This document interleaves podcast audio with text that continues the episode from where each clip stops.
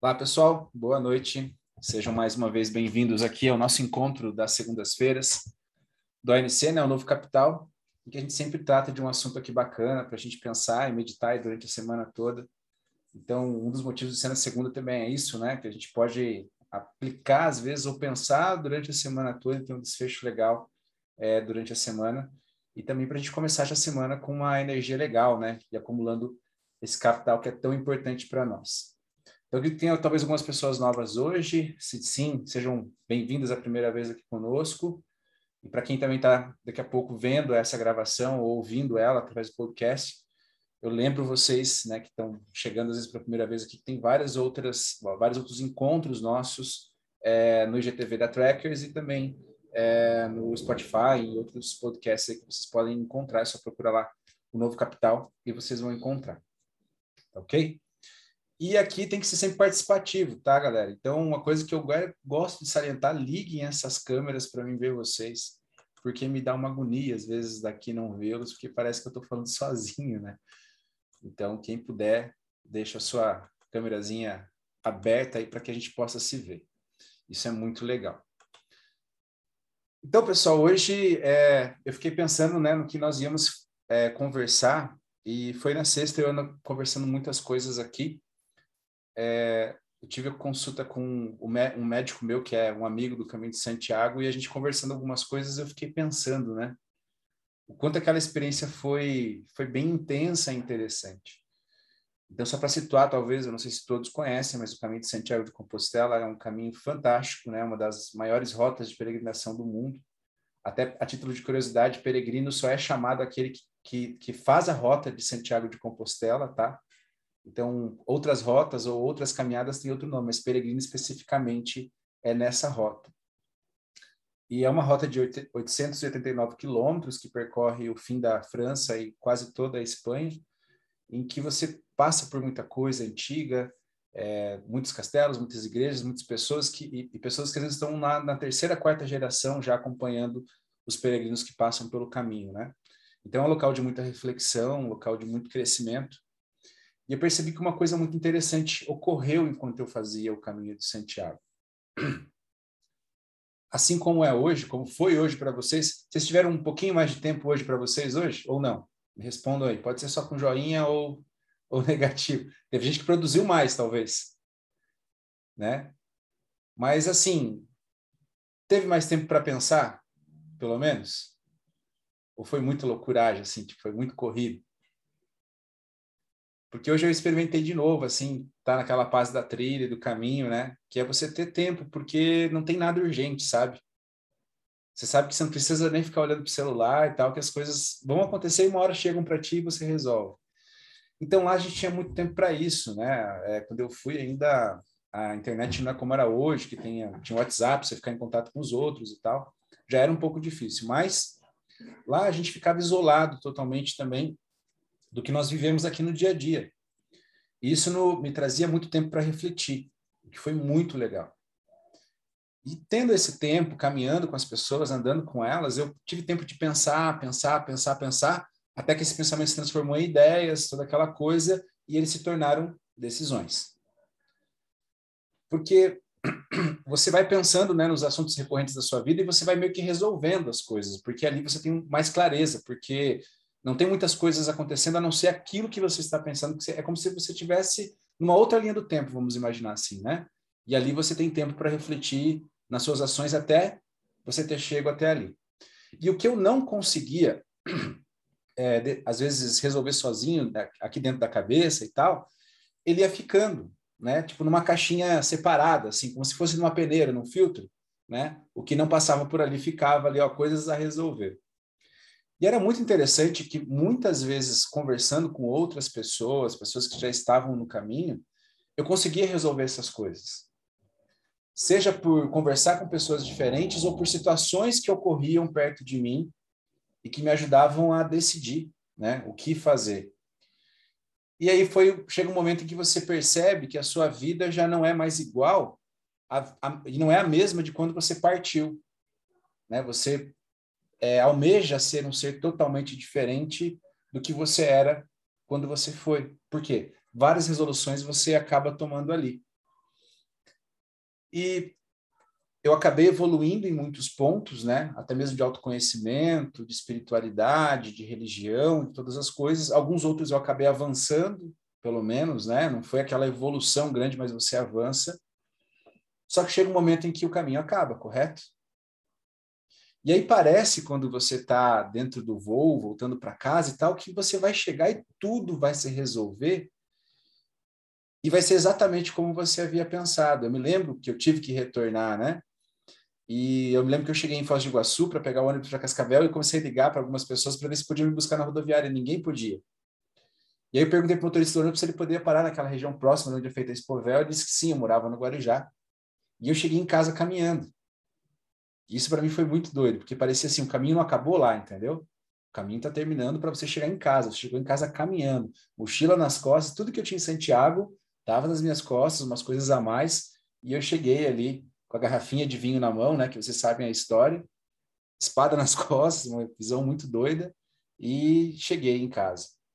Então parecia que a primeira etapa do caminho estava se finalizando ali. Logo chegando, quando as pessoas foram no outro dia percebendo que eu havia chego, começou um problema. Vocês, o que, que vocês imaginam? Qual, qual o problema assim que vocês imaginam que pode ter acontecido? Alguém quer chutar aí só para a gente escutar um pouco vocês?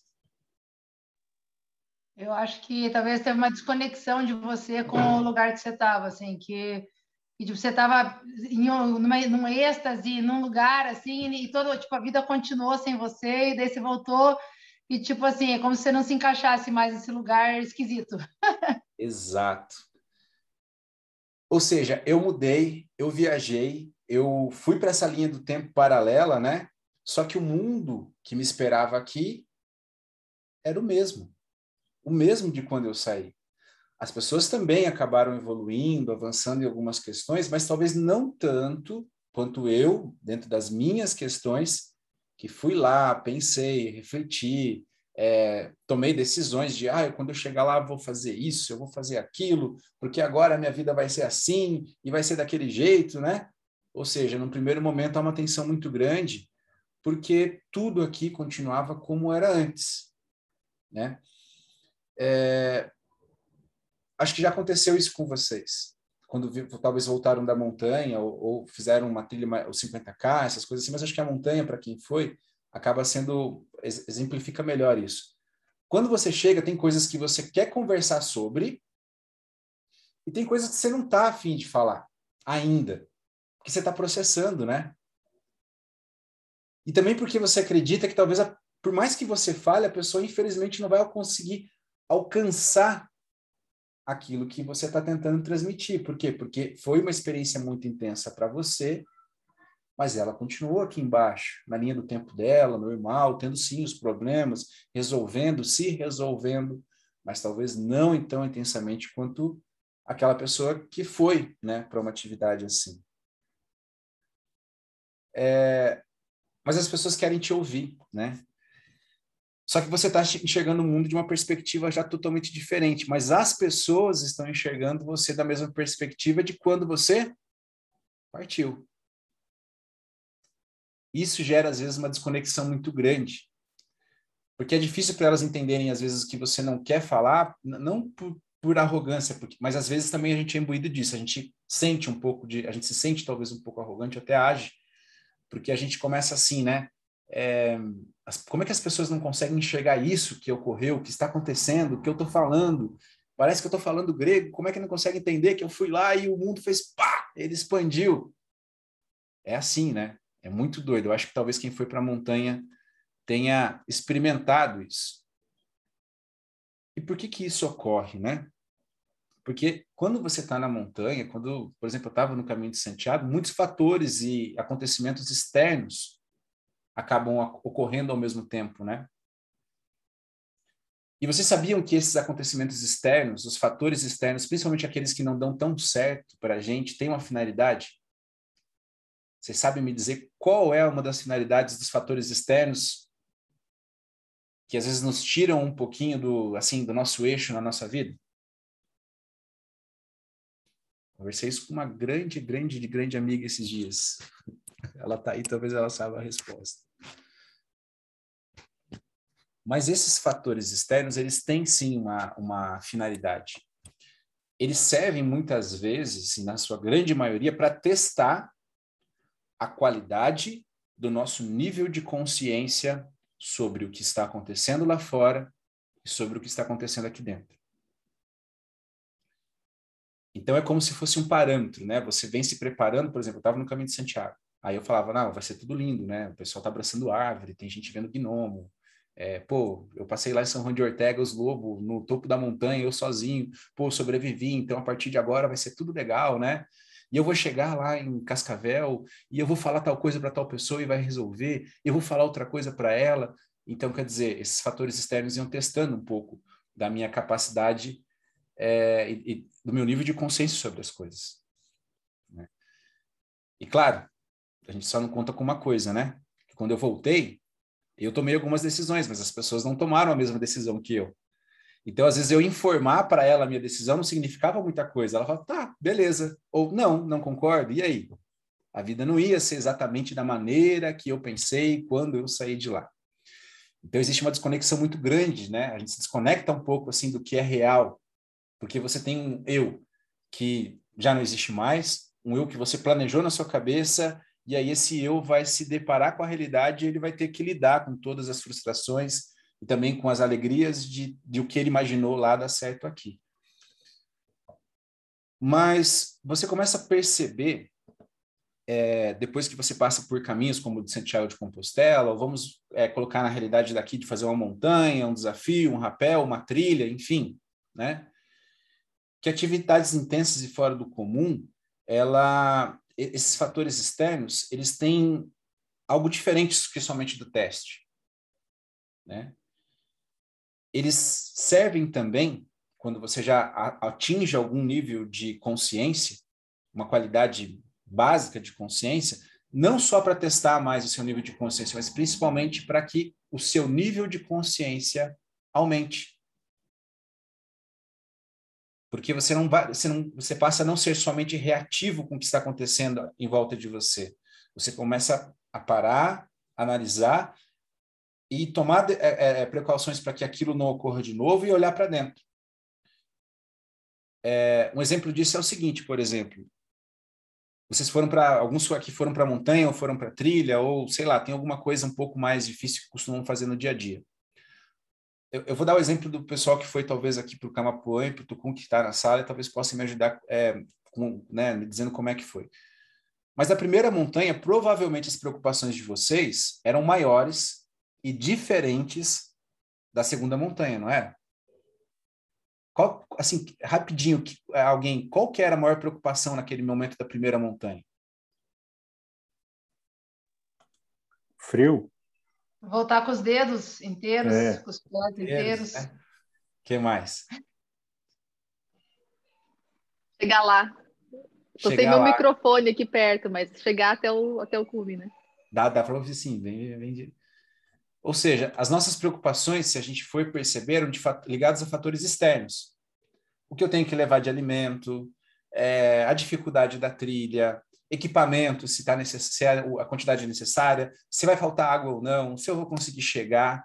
Ou seja, porque era a primeira vez que vocês estavam fazendo aquilo, então quer dizer, aquilo era um teste inicial do nível de consciência de vocês. Tipo, eu estou consciente o suficiente das coisas que eu preciso, externas, para levar para lá, e mesmo assim, fatores externos foram ocorrendo lá, que não estavam talvez planejados da maneira que vocês queriam, mas vocês foram contornando, porque vocês foram reagindo ao que acontecia. Mas aí teve a segunda montanha que vocês foram. As preocupações eram as mesmas? Eram? Já não mais, né? Por quê? Ah, não. Agora eu já sei mais ou menos o quanto de água eu necessito, certo? Eu já sei o quanto de comida, porque sobrou, faltou, ah, poderia ter levado um pouco mais, um pouco menos. Equipamento, já, ok, eu testei, porque ah, eu fui na trilha que foi mais fria, agora eu sei que a temperatura não é assim, talvez se eu levar isso, isso, isso e tal, vou levar isso aqui para ter um backup e tá ok, né? Ou seja, os fatores externos não são mais a grande preocupação, né? Ou seja, agora a experiência, é, ela não está mais focada no que está acontecendo lá fora, na reação, ela está focada dentro de você. Por quê? Eu acredito que talvez, né, é, a grande maioria conseguiu ter um diálogo interno maior na segunda montanha do que na primeira, não foi? Porque lá vocês estavam preocupados com fatores mais internos, assim, como que eu vou reagir com o meu medo? E se acontecer isso? É, eu estou prevendo que eu posso sentir medo talvez num grampo, é, mas e daí como é que eu vou reagir? Eu vou até lá e o que, que eu faço, né? Ou seja, os fatores externos agora não, não serviam mais para testar o nível só de consciência de vocês, mas para aumentar, porque a primeira montanha já, fe, já tinha feito isso. É mais ou menos como, eu, como a gente vai subir uma montanha de alta altitude, eu tenho que fazer aclimatação. Como é que eu subo uma montanha de alta altitude? Eu não chego na base e vou subindo ela direto. Olha só o que eu faço. Eu estou aqui na base, eu subo em cerca de 700 metros, fico aqui em cima. Aonde que eu durmo? Aqui embaixo. Ou seja, no outro dia, quando eu for subir aqui, os fatores externos eles não servem mais para testar o meu nível de consciência, consciência até lá. Eu já sei o caminho. Agora eu posso ficar mais introspectivo, aumentar, né, me preparar mais para o próximo nível, porque daí eu vou subir daqui e vou vir aqui, vou fazer meu acampamento aqui, vou subir aqui, vou ficar aqui o dia todo, vou dormir aqui. E assim eu vou indo até chegar no topo da montanha. Ou seja, vivo a experiência, aprendo com ela, retorno, vou mais longe. Vivo a experiência, aprendo com ela, fico bem aqui embaixo, vou mais longe, retorno, até chegar no cume, e daí que acontece? Eu desço de novo. E aí vai acontecer todo esse processo de novo. Por quê? O seu mundo se expandiu, você se expandiu afinal, né? Mas às vezes o seu mundo que você estava vivendo continua o mesmo. Então, eu tenho uma pergunta para vocês hoje. Vocês sabem o real tamanho que vocês têm? Já pararam para pensar nisso? Dadas as experiências de vida, não só em montanha, mas que vocês vêm acumulando ao decorrer da vida de vocês, será que vocês pararam para pensar e conseguem enxergar o tamanho e o crescimento e a evolução que vocês já tiveram desde lá do início? Por exemplo, o pessoal que está mais tempo no ANC, que tem acompanhado mais aulas, será que vocês conseguem parar e olhar o ser humano que vocês eram e o ser humano, o ser humano que vocês são agora, né? Não só aqui no ANC, mas talvez em outras atividades que vocês façam no próprio dia a dia, com as experiências que vocês vêm levando. Então, o lance aqui é tentar pegar exatamente esse aprendizado, que as coisas que acontecem externamente, elas não servem somente para a gente reagir, mas para a gente aprender. Isso é muito legal. Vocês já perceberam, talvez, o quão grande vocês são? Já pararam para pensar assim o quão grande vocês são? Qual é o tamanho real que você tem? Dado tudo isso que tem acontecido, né? Todas as experiências que vocês têm. Então, nós crescemos dia a dia, não é assim? Mas existem experiências que aceleram esse crescimento, porque são mais intensas, porque nós estamos mais focados nela. Não necessariamente subir a montanha, né? Porque senão a gente fica viciado nisso, tem que subir tanto. Mas às vezes é no dia a dia. Você está com uma parte do trabalho difícil, uma parte da vida difícil, enxergue ela como uma montanha. O que, que eu vou tirar de crescimento aqui? Quando eu terminar esse, né, essa tarefa, esse trabalho, ou resolver este problema, a minha consciência vai se expandir. Ela vai melhorar de qualidade. E o que, que eu tenho que taxar né, como o meu principal crescimento nessa é, tarefa, ou nesse problema, ou nessa fase da minha vida foi. Só que dificilmente a gente para, né?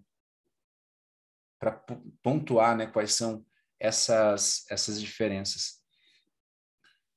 Então, nós crescemos a cada dia e às vezes nós estamos maiores e coisas maiores começam a ocorrer com a gente.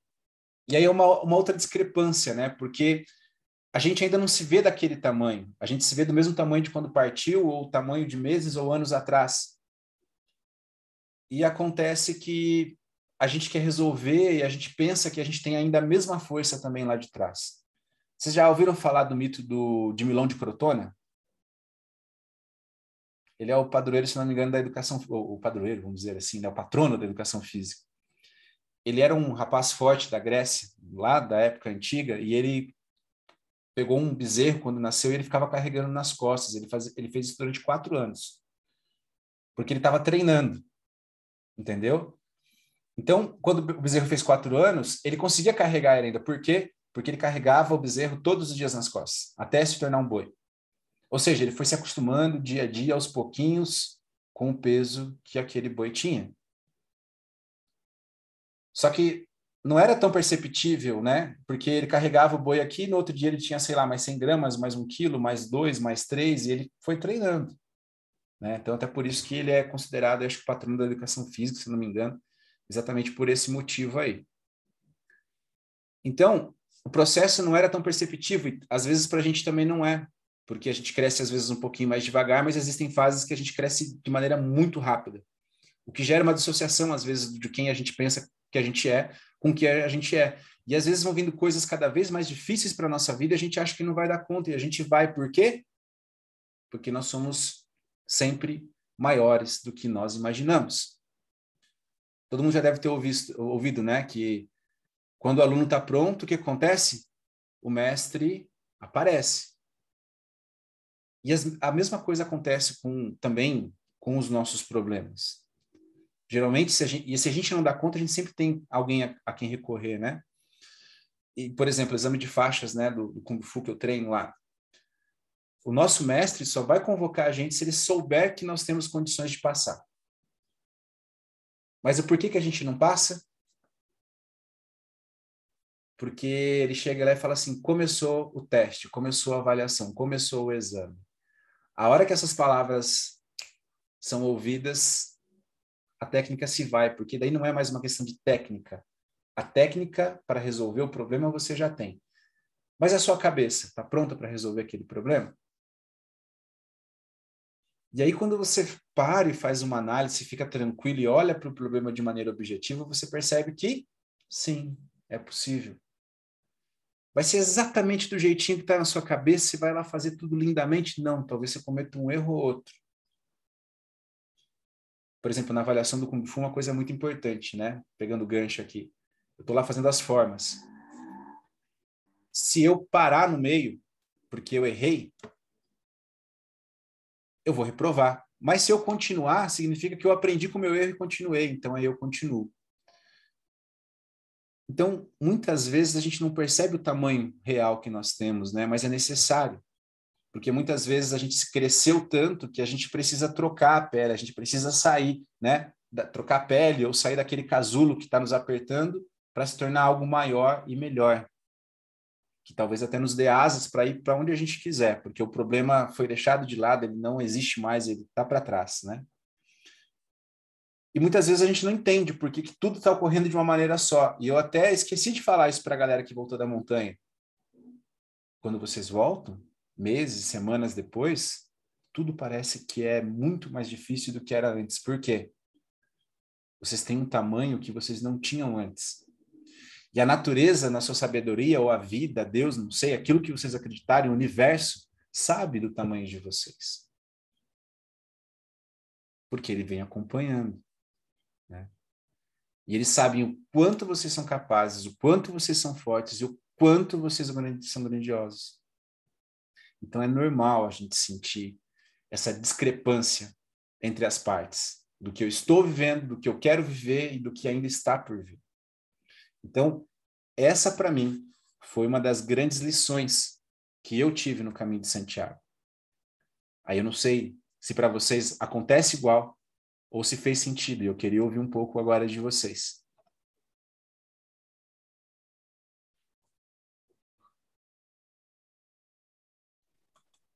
Podem falar, pô. Faz, faz todo sentido, né, Dom? Quando você retorna, e era bem sobre isso que a gente estava conversando, né? Quando você retorna, o seu tamanho já não cabe mais na sua casca, né, no seu casulo. Só que até você se dar conta disso, até você se perceber disso, leva um tempo, né? E nesse tempo a crise surge. E aí você tem que ser capaz de se perceber maior.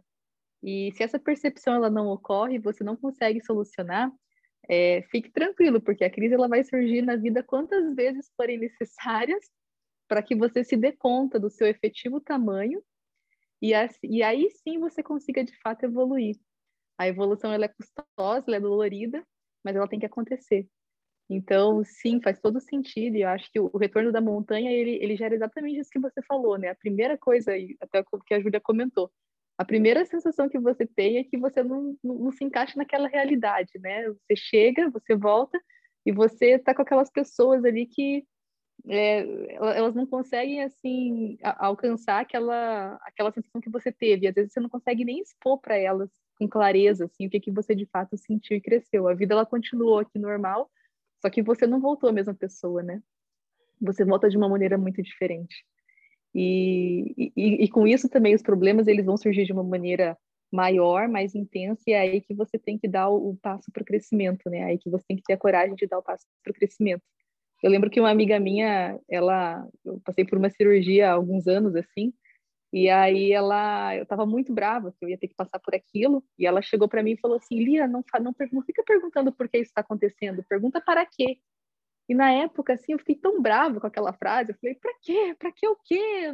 Assim, não não conseguia assim é, entender o que ela queria dizer, sabe? Mas agora já faz um pouco mais de sentido vendo né, agora a situação. Assim, se você pergunta para que dessas crises que aparecem, você consegue realmente dar um outro significado e crescer com elas. Então, faz todo sentido, sim, Dom.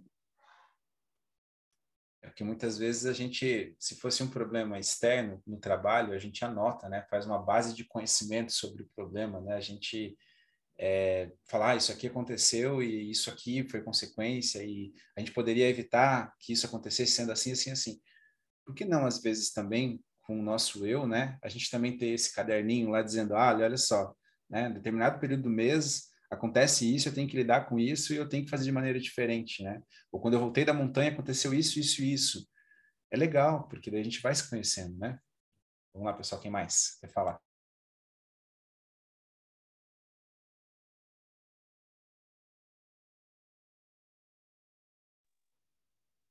Viu, Dom?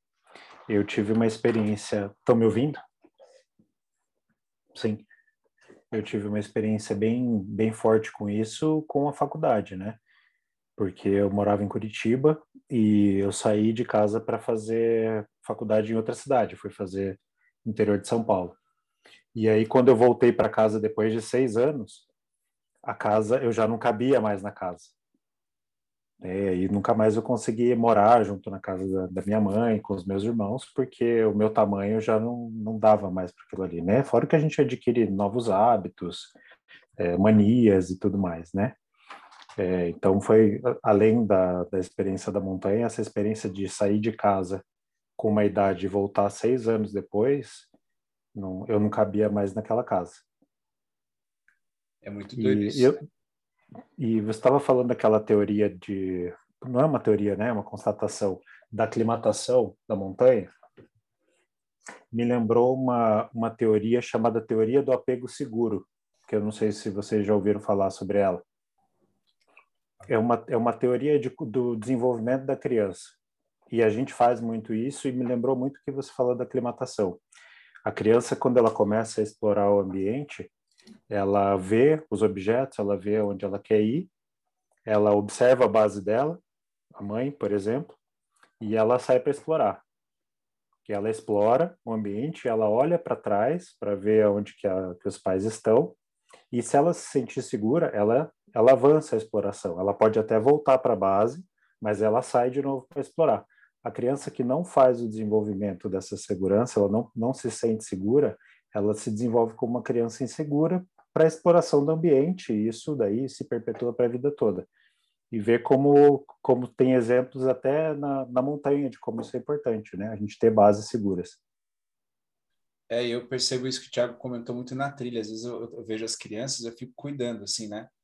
Porque eu vejo que eles vão, aí eu até falo para as pessoas, quer ver? Ele vai olhar para trás. Aí é dito e feito, ele tá lá, tipo assim, ele, ele tá, quer sujar na lama, ele tá sozinho, ele vai descer para um lugar e ele tá sozinho, ele vai. Aí chega um momento em que ele começa a pensar assim, é isso que o Thiago falou, né? Ele olha tudo, aí ele olha para trás. Se a mãe tiver assim, aí ele já, meu Deus, volta correndo para ela. Se a mãe tá assim, tipo, vai, cria, vai, filho de Deus. Pronto, parece que sempre fez aquilo, sabe? Consegue subir, descer e tal. Então é muito interessante, porque isso não deve ocorrer somente, né, Thiago, quando a gente é jovem ou, ou criança Talvez isso aconteça nos nossos relacionamentos. Você tá lá assim, tipo, e aí, o que eu faço agora? Tá certo ou tá errado? Você olha para trás, tá certo, então continua, não tá, né? Então, isso são coisas que a gente leva para a vida toda. Então, é, é, bem interessante a gente ter né, esse cuidado, essa consciência aí também, que a gente precisa fazer isso com os pequenos. dar essa base segura para que eles possam explorar. Né? Eu queria um, estava falando ali, eu fiquei pensando, né, de uma coisa legal também desse negócio da gente se, se perceber grande. É, acho que a, a, gente tem que, além de se perceber grande, é também é, que a gente tem uma, eu, eu, talvez eu digo por mim, assim, eu tinha talvez uma tendência assim é, a não me perceber grande e daí quando você volta para os lugares você aceita o menos às vezes assim, porque como você não se enxerga é, dessa maneira, você às vezes você às vezes acaba voltando a conviver ou, ou, ou você, você, regride às vezes um pouco, ou você diminui o seu tamanho, você continua pequeno às vezes para se manter no lugar que você estava, assim, se manter talvez com os amigos, se manter no mesmo lugar, se manter porque daí você se parece que é uma, uma acomodação assim, né? Então você volta, foi e tal, de quando você volta a pessoa vai falar assim, é sei lá, isso daí que você está falando, não dá muita bola, e daí você fala, ah, ou você veste isso e fala assim, não, eu quero, tipo, eu quero alguém que me empurre, fala, nossa, que massa isso, vou contigo, sei lá, alguém que te estimule a, a, a ser grande tanto quanto, né, e a, te apoiar nesse lugar e a ver isso, é, ou senão você vai estar, às vezes, com, você vai voltar e falar assim, ah, é, nem foi tanto assim mesmo e tal, daí você vai, ou às vezes você diminui suas experiências, diminui as suas o seu valor, né, a sua grandeza, assim, para poder se igualar com as pessoas que ficaram.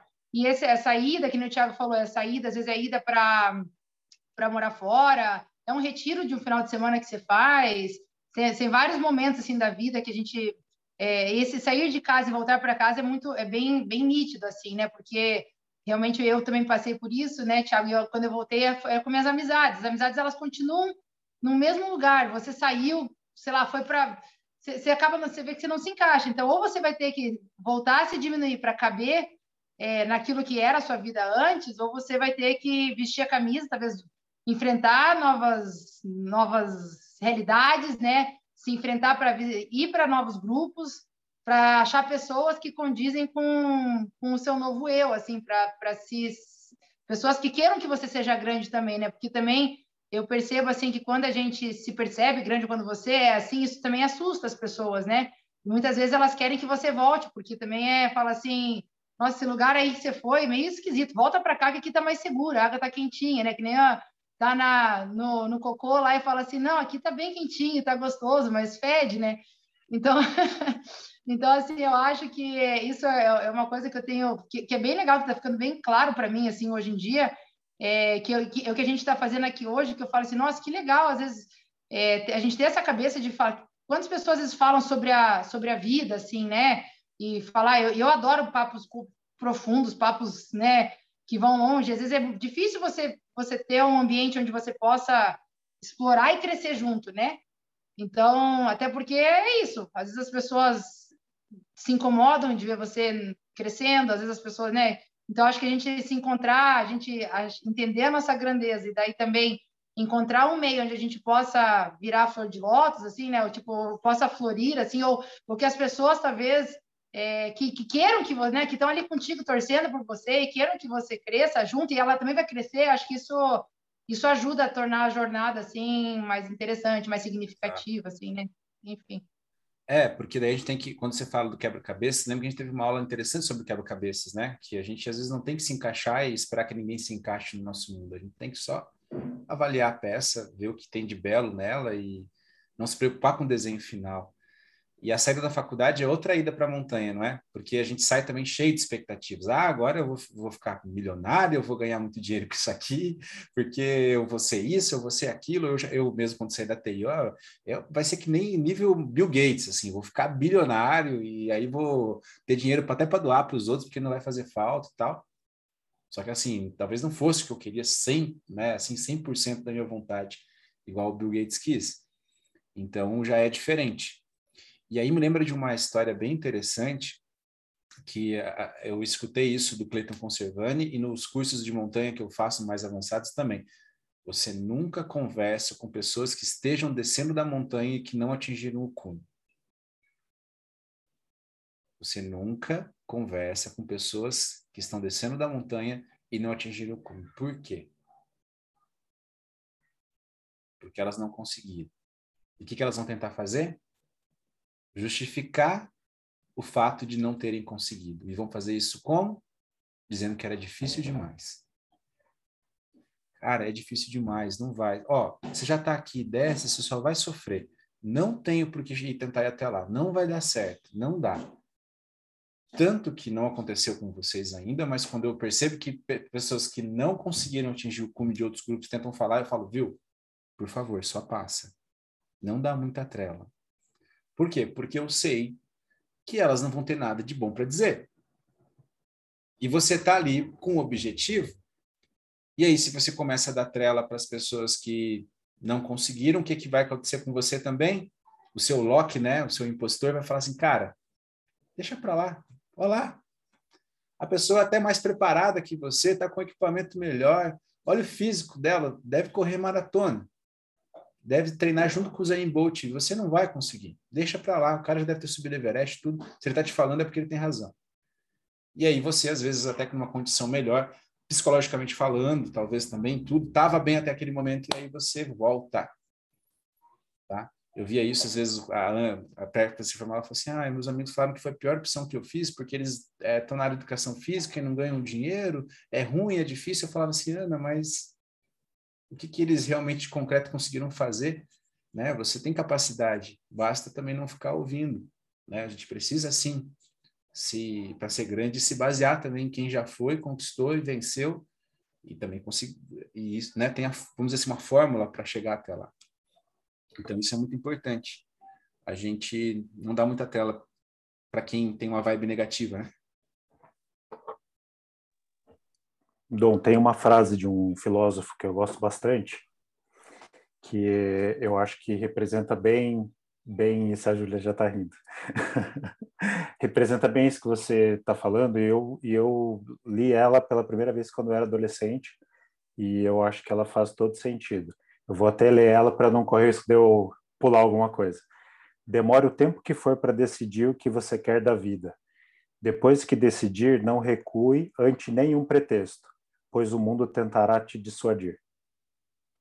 E o mundo inclui as outras pessoas, né? Inclui a nossa cabeça também, porque principalmente quem é mais ansioso faz uma visão prospectiva de um futuro negativo, trágico, não vai dar certo. E se, o e se, né? E se, e se, e se. E se a gente ouvir essas outras pessoas ou o nosso Loki, a gente acaba desistindo. É, porque é que nem hoje com a queda do, WhatsApp, Instagram, as pessoas, será que isso vai demorar até que dia e tal? Gente, eram umas horinhas, a gente passou a tarde, graças a Deus, a gente teve uma tarde um pouco livre, assim.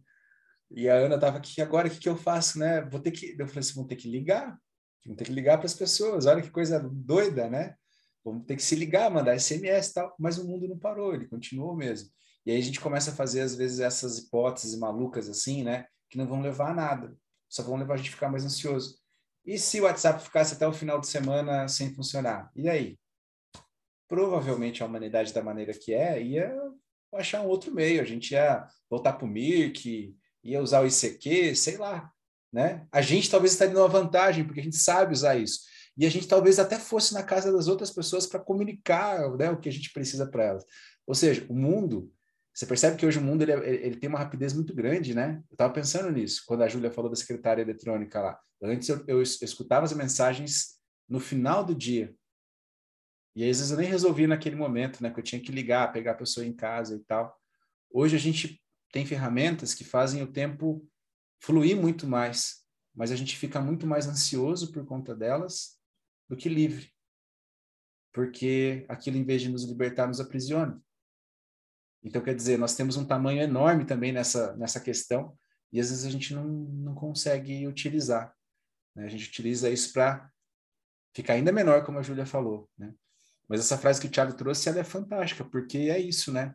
O, o Clóvis Barros Filho lá que fala, né? Que o pai dele falava assim, para trás nem para pegar impulso. Né? Você tem que ir para frente no que você quer, nem para pegar impulso, né? E dava um pescotapa nele lá e tal. Mas é isso, né? A gente tem que ir para frente, a gente tem que avançar, não é, não é mesmo? Alguém mais?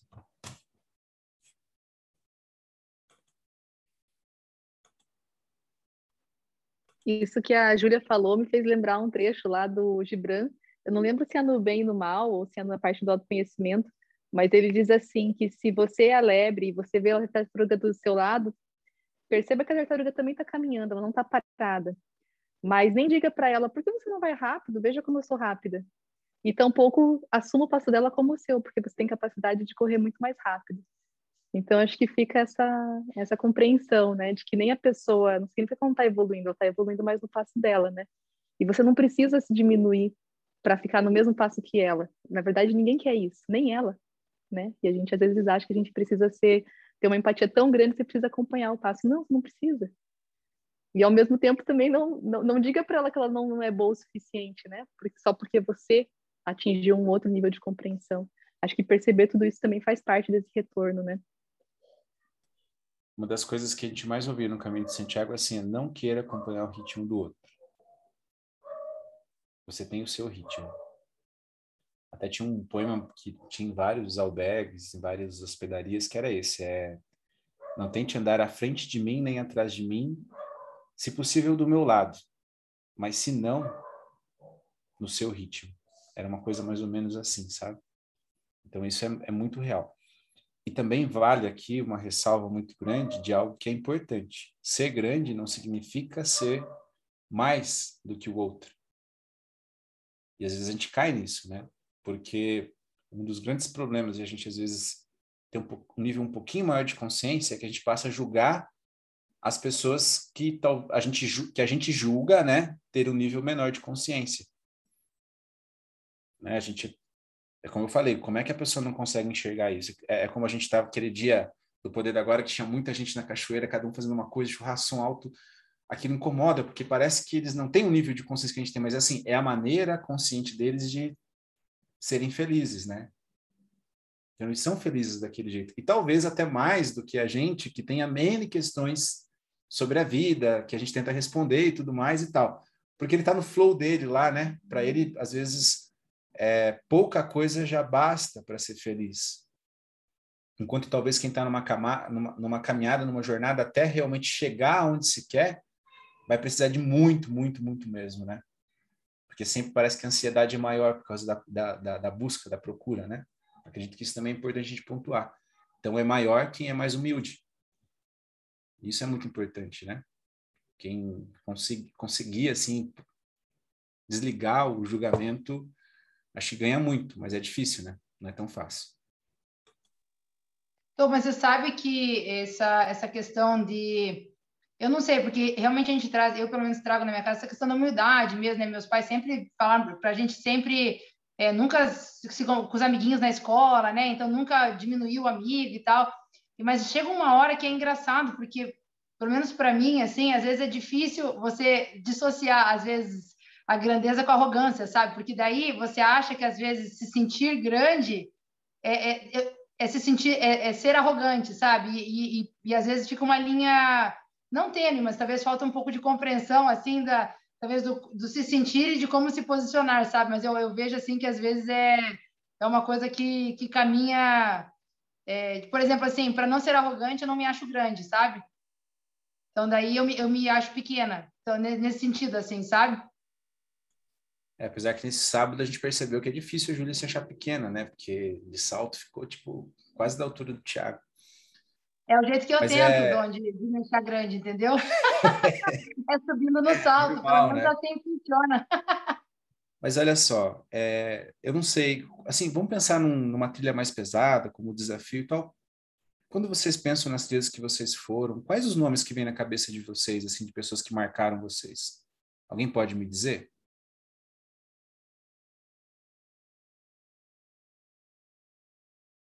Como assim, as pessoas que caminharam com a gente? Né? É, pessoas que caminharam contigo, você fala, nossa, olha que legal aquela pessoa e tal, que diferente, olha que, que bacana o que ela fez e tal. Quais são geralmente os nomes que talvez venham na cabeça de vocês? Alguns não, não? Ah. Mas geralmente eu sempre escutava assim o nome do Márcio, da Michelle, do Jackson, do Cid, da Lu.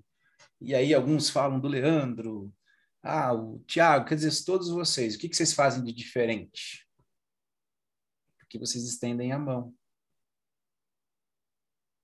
provavelmente alguém deve citar o nome de vocês que estendem a mão quando vão falar, cara, a gente foi lá numa trilha, cara, tava difícil. Ó, o Thiago ali lembrou do Américo, né? O que que essas pessoas fazem de especial para se tornarem grandes para as outras pessoas? Somente a disposição de servir o outro. Lembram na escala das motivações que um grau maior, até que a maestria, era o espírito de coletividade de servir? Ou seja, você passou na investigação, você foi para a maestria, né, que era no nível 4, entrou na generatividade, e aí você entrou no espírito coletivo e o próximo é o espírito de servir. Por quê? Porque você se tornou, de certa maneira, tão grande, mas tão grande que a experiência não é completa se você não retribui para o outro o que fizeram por você. Que é um princípio de gratidão muito grande.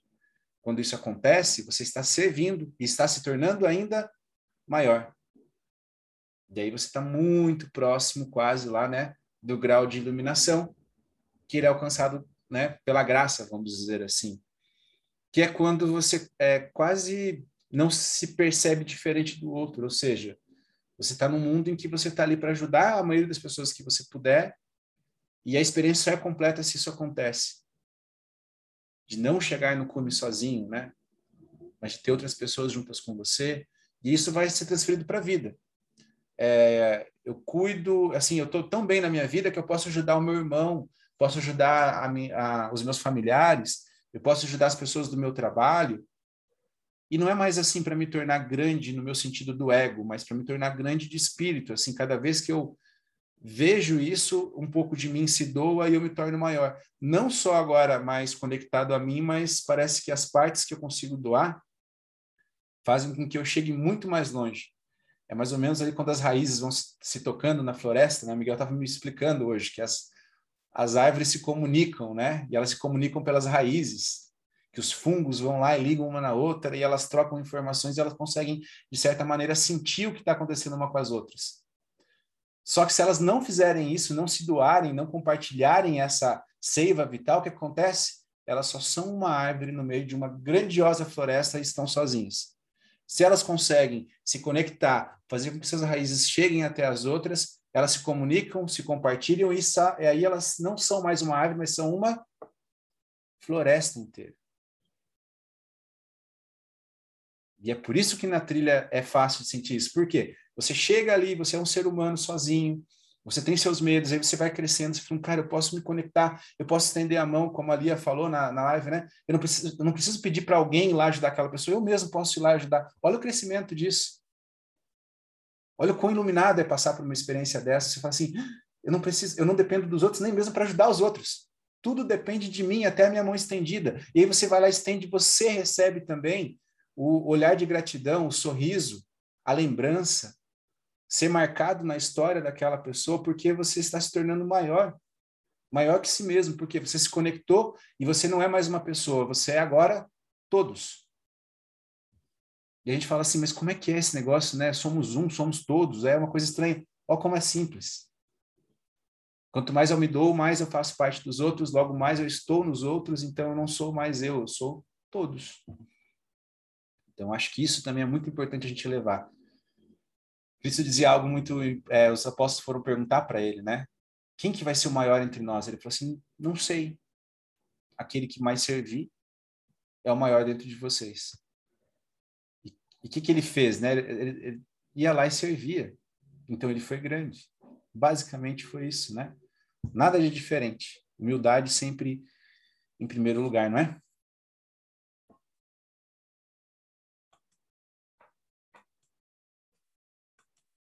Podem falar, pessoal. Estamos abertos. Temos mais alguns minutos.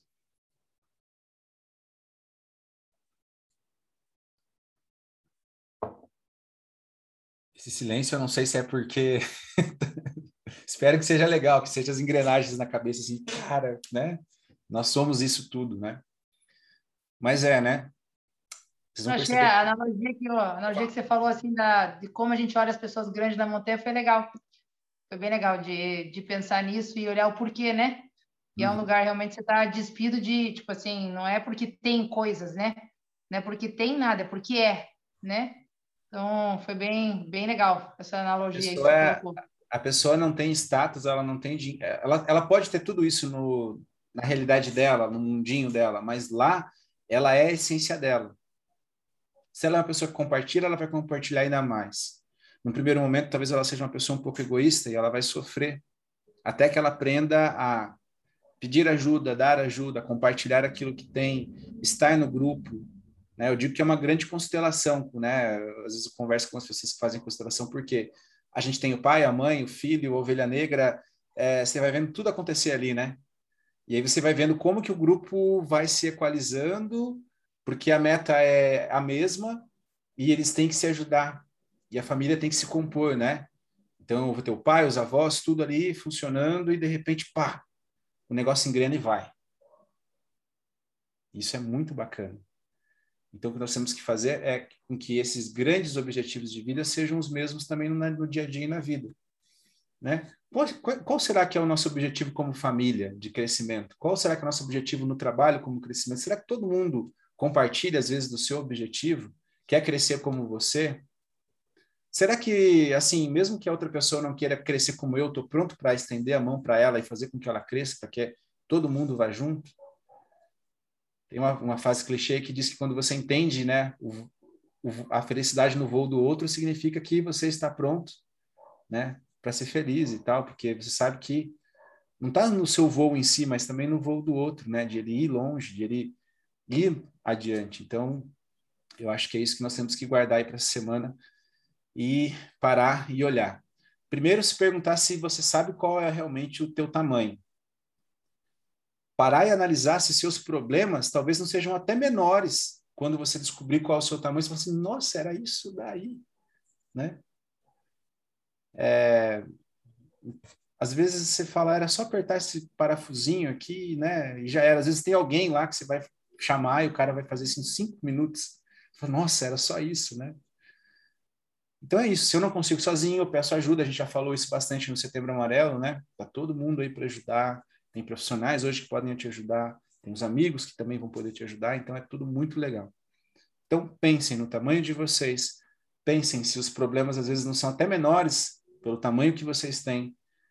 E afinal, qual é o objetivo agora do próximo nível, né? Aonde que eu quero chegar? Ah, mas eu, eu queria ir para uma montanha maior. Beleza, isso aqui no mundo físico.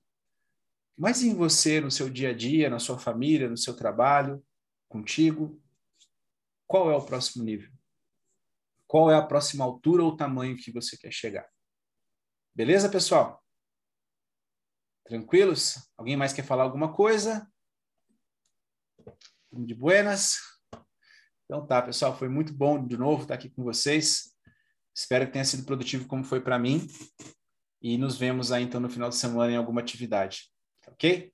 Bye, bye. Obrigada, Dom. Eu que agradeço a todos vocês. Gratidão.